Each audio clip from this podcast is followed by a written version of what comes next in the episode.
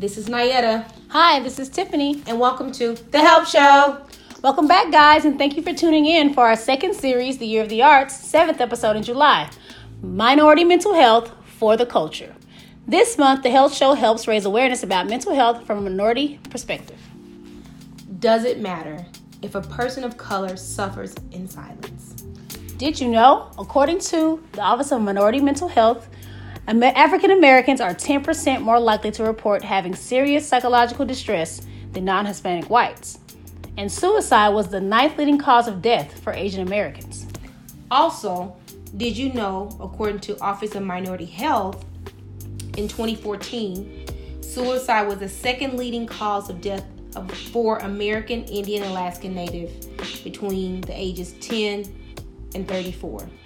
Also, the death rate from suicide for Hispanic men was four times the rate for Hispanic women in 2014. Hey guys, this month's podcast is sponsored by Restore Right, Augustine Insurance, and Auckland Research Associates. So, Nayetta, How about Minority Mental Health Month? it's July. Woo We have gone seven months. Can't believe it. I can't believe it either. We haven't killed each other. Um, okay.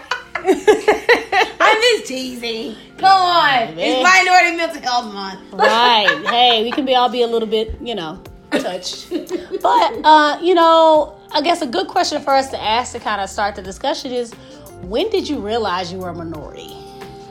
Okay. That's a really good question. And I say that's a really good question. Make it I'll make it short because you know guys, I you know I'm very um wordy.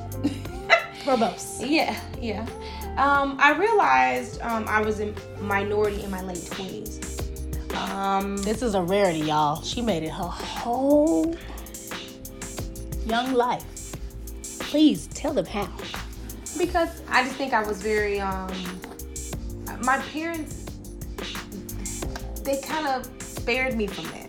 You know, when you live in a when your neighborhood is majority black, you don't you're not the minority.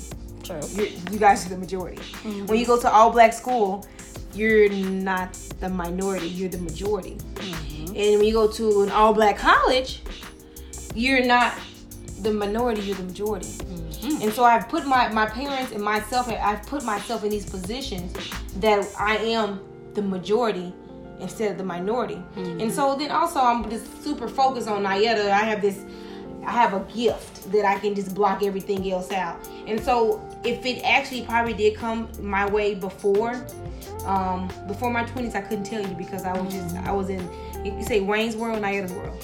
I was, I was in Nayetta's Okay, world. well, that's Sorry. wonderful that I guess you didn't have to experience racism, oppression, discrimination in a very direct way.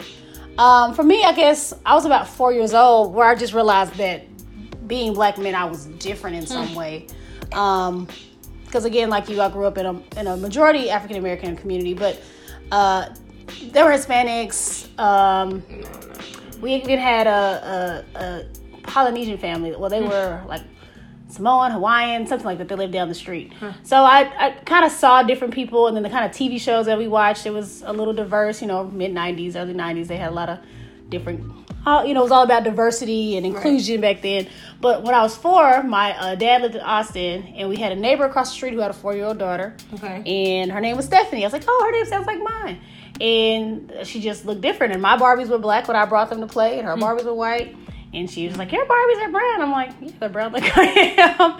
And it was like, oh, because she's not brown. She's not like a Huh. really light person.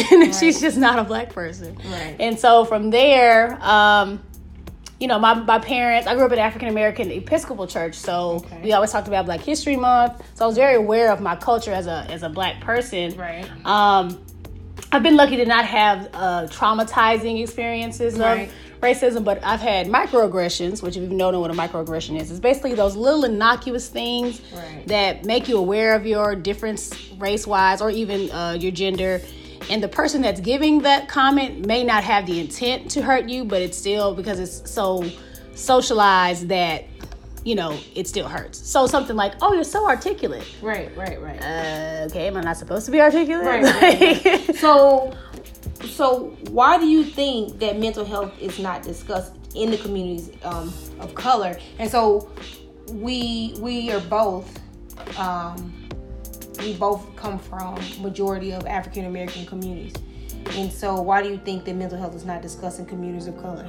Well, again, uh, and we talked about this before. You know, everyone has a different experience.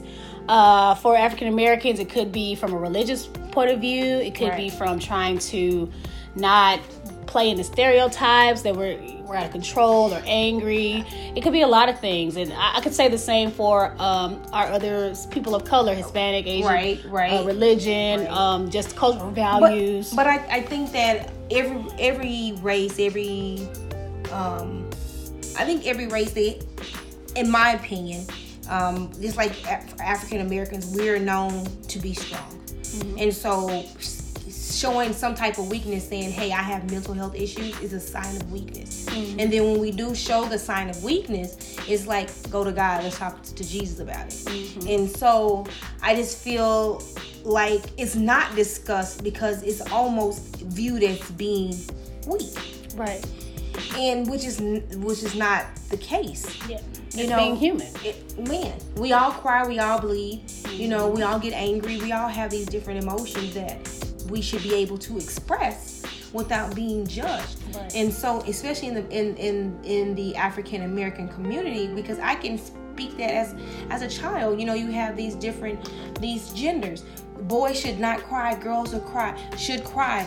Girls should, you know, play with Barbie dolls or cook, and men should go be the hunters and provide. And so, I just feel like, you know, especially being in our com- in our community, my community. I'm not gonna say yours because your community may have been different than mine. No, we grew up in the same city. I'm just saying, but you from Oakland, Bobo. Yeah. And I'm from South Dallas. Well, I guess even well, I guess my neighborhood was a little bit more diverse than yours. Now that I think about it, because yeah. there were a lot more Hispanics in my. Yeah, and, and, and I mean, my sister's husband is Hispanic. We lived in the same neighborhood. Yeah, I'm like, it wasn't so, like that. Like, mm-hmm. I don't remember seeing any biracial children if they were I didn't know as growing up as a kid or you know or I didn't see any like um, in a household, Hispanic father or mother. I, I didn't see that as a yes, kid. And that was my experience. Like, yeah, and I was six years old and, on. And so when I saw, I was like, oh my god, I was shocked. But I was like, oh, this is cool. Yeah. You know, but I was also raised not to judge, to love. Mm-hmm. I was raised a Jehovah Witness, mm-hmm. and so we.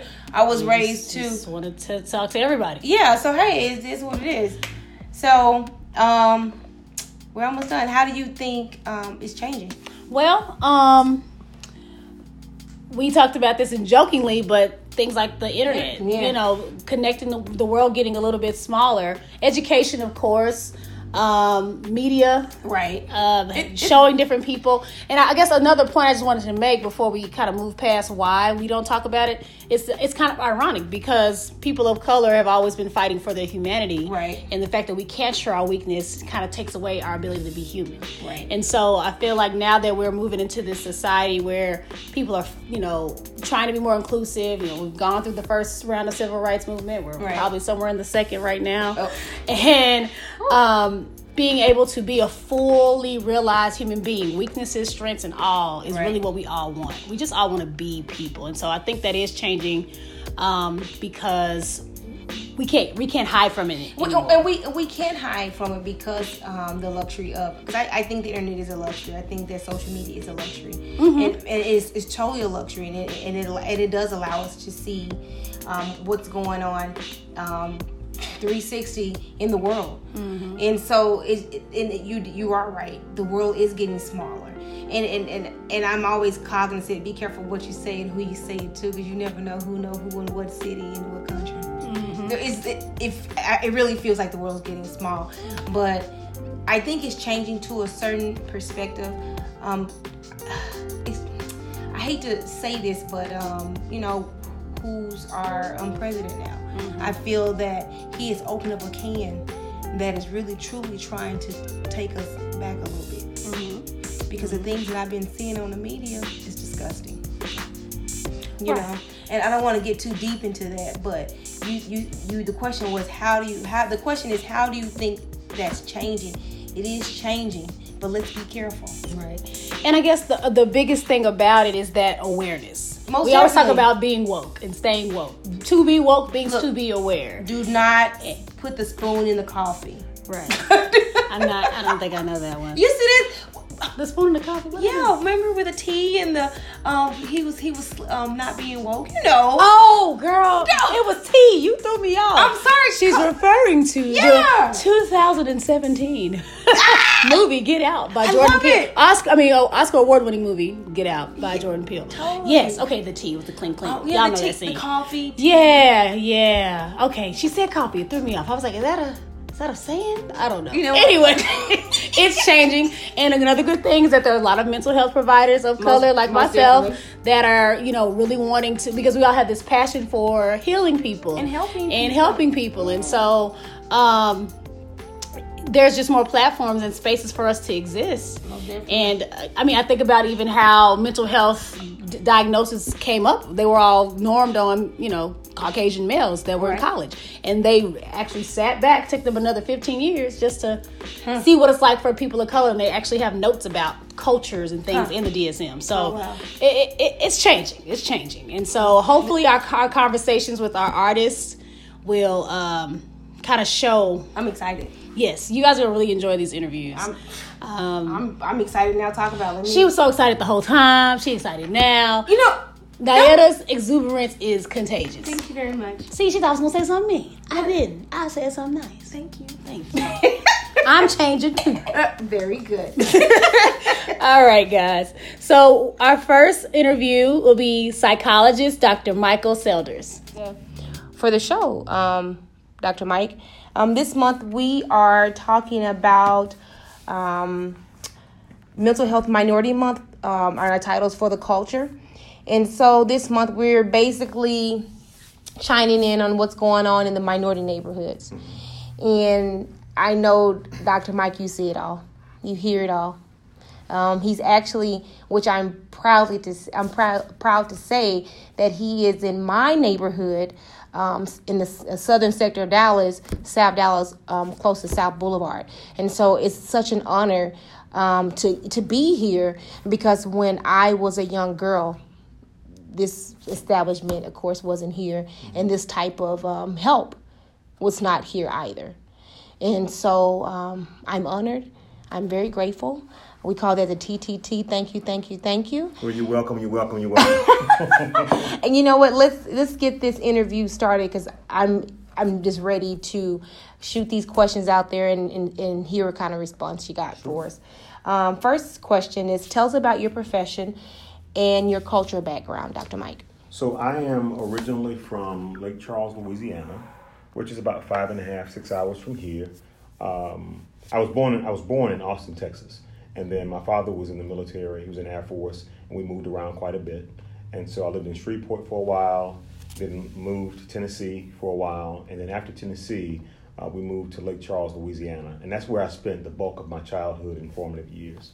Um, graduated from school, went on to Southern University um, in Baton Rouge, Louisiana, and completed undergrad, graduate school there. Went to Chicago, uh, completed a doctoral program there in, in counseling psychology, Okay. and then worked at the VA in, in, in Chicago for a while, and then moved here Oh, and worked at the VA here for a while before I went into private practice and eventually on to UT Southwestern. Oh wow. So how do you like um, Dallas? How do you how Dallas do you is it? Dallas is nice. Um, Dallas is very different from most other places that I've been. Okay. But I think from a from a metroplex standpoint, Dallas has a has a lot to offer, um, especially people who are psychologists, psychiatrists, people who are in the mental health field, Okay. because um, there, there there's a lot of need here, especially Yes. for underserved populations. Most definitely. So that's one of the reasons why I wanted to practice in South Dallas because there was such a big need for mental health services in the southern sector of Dallas. So that was one of the main reasons why I wanted to be here. we do need you, Dr. Mike.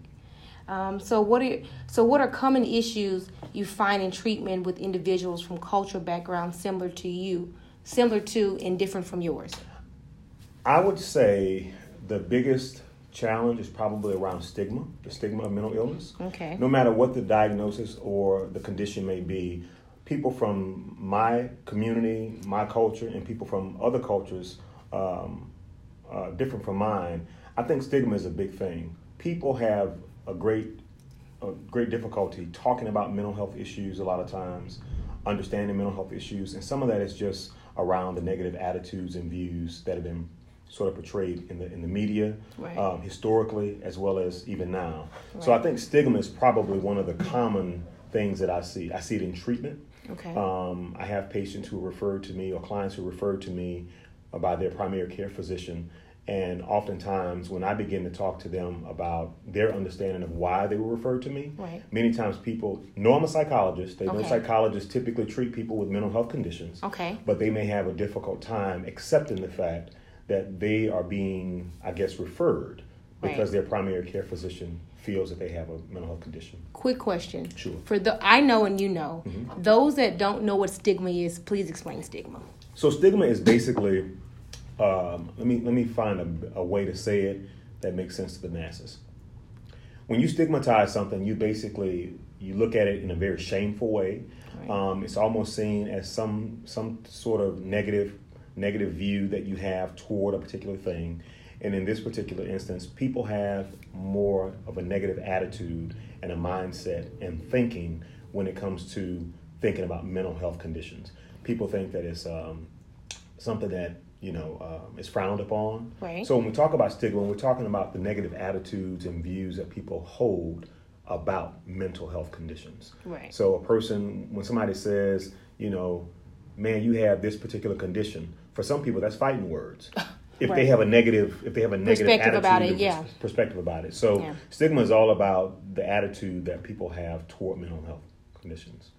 So And you were saying before that's pretty much like that's high in the minority neighborhood and extremely high in the in the in the minority neighborhood. absolutely. The stigma behind um, mental health. Um, Well, well, sometimes health in general. I think health in general, but specifically for mental health, because I, I think some of it comes from just the the, the, the cultural mistrust uh, that historically that uh, people of African descent have experienced Right. within this within this you know the West, and so what winds up happening is I think that just trickles on down the years. So people have a fear of going to the doctor. People have an even a bigger fear going to the psychologist or psychiatrist because of what that means. And so I think one of the things that helps stigma is education.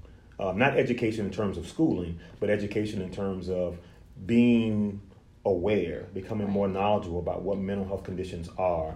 Um, mental health conditions have absolutely nothing to do with you know whether or not you had a bad parent or a good parent. Right. You know, it has a lot to do with genetics. And so when we think about genetic and it being a brain chemistry issue, people typically think about it differently. Right. You know, so um, I think that's one of the ways to sort of dispel the myth: education and lifting the ignorance. that I think that's very true. Um, I I'm learning so much. The DM the DSM five is becoming my best friend.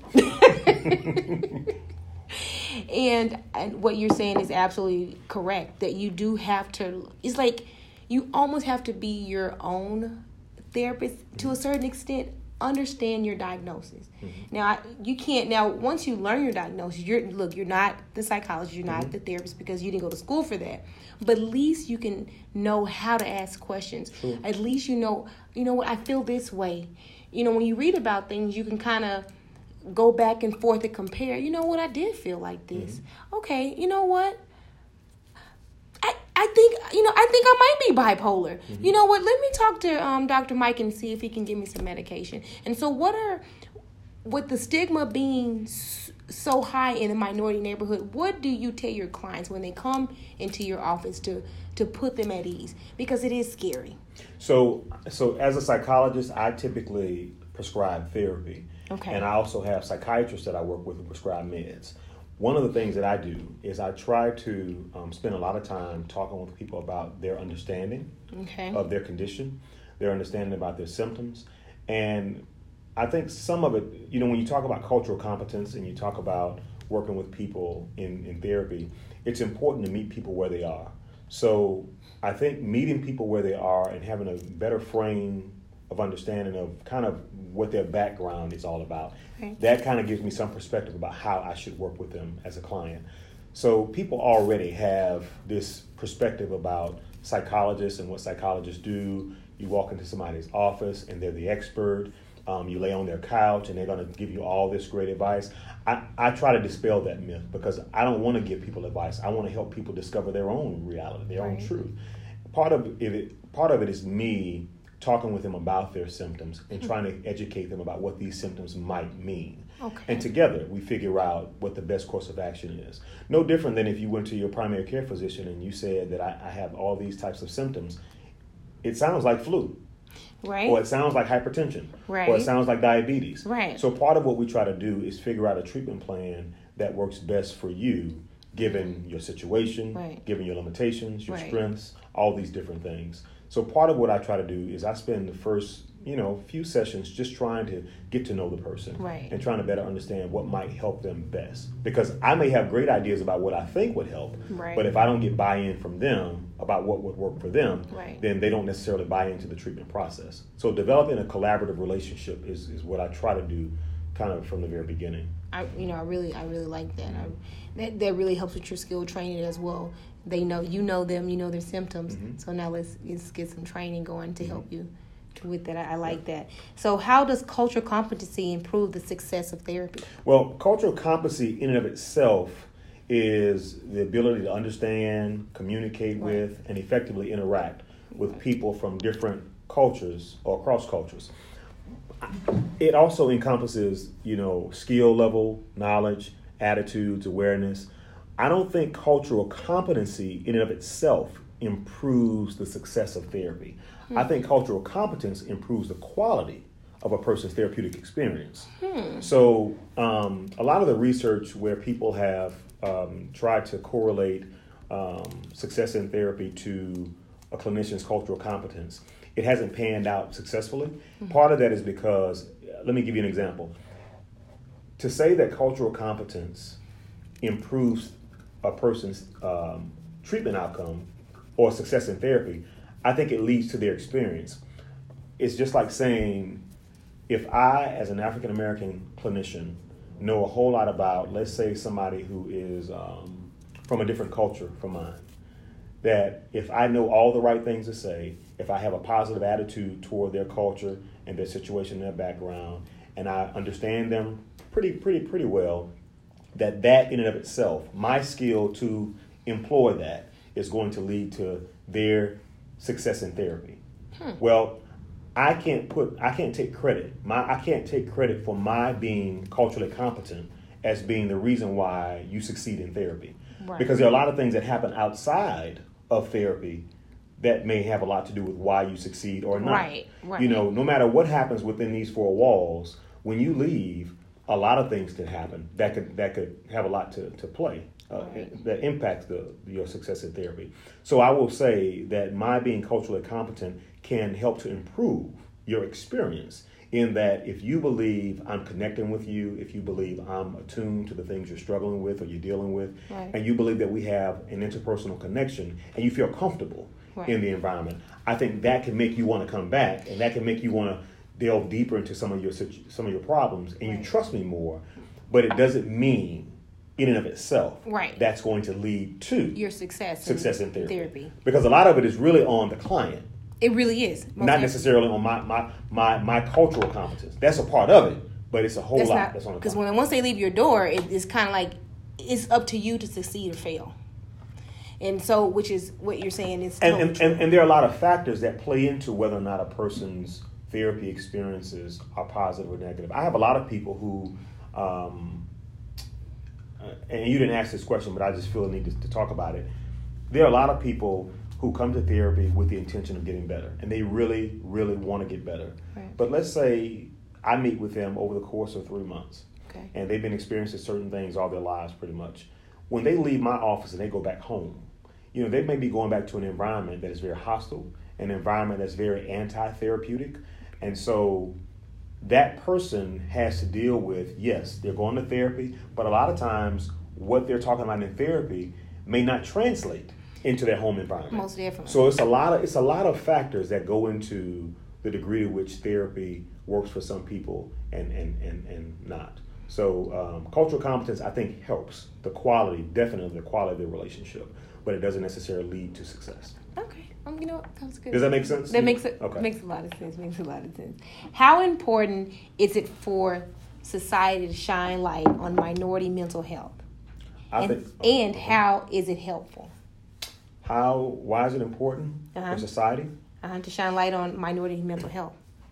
Well, the first part of that question, I think it's important for society to shed light on mental health um, in general, but minorities in particular, if the goal is to increase awareness within minority populations or within populations that are underserved. Um, one of the things I like to think is that the more we can talk about mental health, the more we can talk about it like we talk about other things that are important to, within society, Right. the easier and the more acceptable it is for, for many people. Um, television, uh, social media, um, media in general has a lot to do. Have the airways. Right. People, we spend a lot of time watching television as a culture. We spend a lot of time on the phone. We spend a lot of time on social media. So I think the more that society can promote, you know, mental health as being important and Right. mental health as being health Right. contributing to one's health, I think the more positive things will be. You know, um, at least I would like to think that. You know, this month, well, it's August right now, but um, last month, which was yesterday. so this month, I've been posting a lot of different, a lot of articles, and so one article that really um, struck me was um, the silent shame of having mental health in the Asian community, and how A- aging, the Asian, Asian, the. Asian community, Okay. And how it almost killed this young Asian girl. And so I think my a minority is non-white, you know, and so Asians, Hispanics, Indians is like they all feel. I'm not gonna say all feel the same, but they all have common factors the same as African American. What I've been, what I've been seeing, what I've been reading, what I've been mental health from a mental health from a mental health perspective and, and of course things are going to be different in other countries because you know the rules and regulations are different. They look at um, having mental health issues.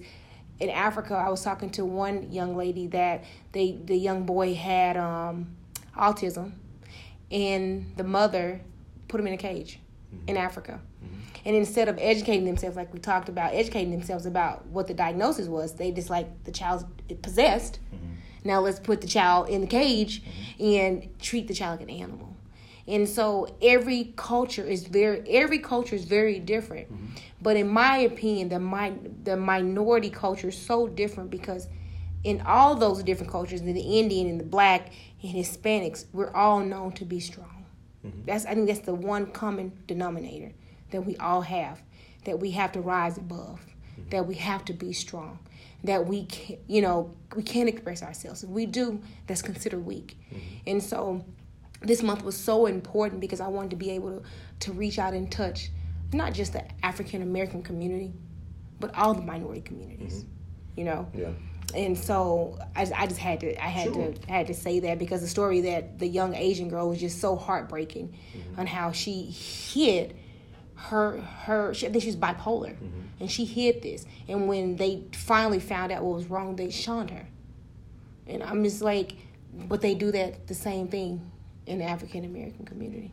Well, I mean, and that that's that's also part of that's also part of the stigma, the whole idea of stigma.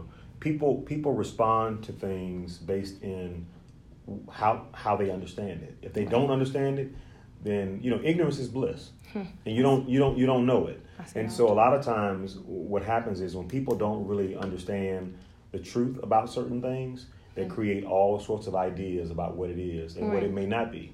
So I think one of the things that becomes important to just um, minorities and mental health in general is for us to talk really openly, have Right. open dialogues, um, and have open platforms where we can talk about, you know, what mental health is as well as what it is not. Most definitely And so when you start talking to people about mental health being um, more genetic than it is, then you just having a negative childhood or negative experiences. Right. I know a lot of people who've had positive experiences, but that doesn't mean that, that, that they don't have mental Mental health, health issues, You know what I mean? yeah. And I know people who have horrific backgrounds and they don't have a mental health condition. Right. So I think a lot of it, when people understand the genetics um, of it and they understand that it's more um, brain chemistry than it is just a person's situation, those situations can be stressors that trigger the onset of it, Right. but they those situations in and of themselves are not the cause of it. I think we'll we'll, we'll be a lot better off. Well, Dr. Mike, I don't even want to leave. but she's like, girl, you gotta go. But Well, well, I, I am more than willing to talk, you know, on a more regular basis if it would help out. Um, I, I do want to make myself as available as I can be to support what you're trying to do because I think this is important. It's an important cause. I, I think it is too. Um, I see what's going on in our in our community in society, just the world in itself, and I think that people they do need a platform to be able to vent and to express themselves and someone to talk to and to help them kind of over the hump of what, what they have going on. And so I'm gonna the Health Show. We're gonna continue to spread, keep spreading awareness and educating people about mental health.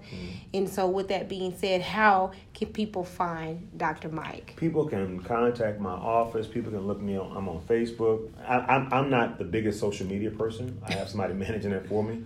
But um, um, let me give you my. I think I sent it to you also. Okay. Let me. We're gonna. We're open. Look. We're opening up our our phones. Okay. So So. my, my, my office number um, is two one four Okay. four two one zero eight two one. That's my office number here. Okay. Um, I can also be reached. My my website is um, talk to Dr. Mike. Okay. Um, dot com. Okay. So on my website, you know, I have information about myself, information about my practice, um, and I also, if people are interested in Facebook, um, people can also contact me there. Um, Facebook at drmike.com. Okay. Do you have Instagram? I don't have Instagram. You know, you gotta get on this I Instagram. doc. You need. I'm telling I you, can. it'll change your life. It'll You change. so? Oh, I know so. Really? Change my life. How I'm so? How so? Because it's just straight to the point. Okay. I'm, you know, I'm kind of person like straight to the point. Wham, bam, thank you, ma'am. Come on, that's just me. That the the Facebook is just too much. I like to interact, but to a certain extent. Sorry, guys, I love you, but hey, sister got about five jobs. I gotta gotta balance my time. anyway, um, Dr. Mike, thank you so You're much for um, speaking with us about um, mental health, my, um, mi- minority mental health um, for July and I will be reaching out to you again for something. I, we're going to, you know what? We might have to have a segment called "Talk to Dr. Mike." I, I think I like that segment. That works I, you know what? Some live, some live interviews would be great. I'm okay with that also. Okay, you guys heard that first. Thank you so much, You're Dr. welcome. Mike. Have a great day. You too. All right. Today's podcast is produced by Davian Abney Music. To get your very own custom beats, email him at davianabneymusic at gmail.com. Don't forget to follow us on Instagram, Facebook, and Twitter at The Health Show. And remember to subscribe to the podcast. Please leave comments. We want to know what you think. This podcast is produced by Nayetta Reynolds, Tiffany Lindley, and Davion Abney. For more information and to donate, please visit our website at thehealthshow.org. Thank you for listening and stay tuned.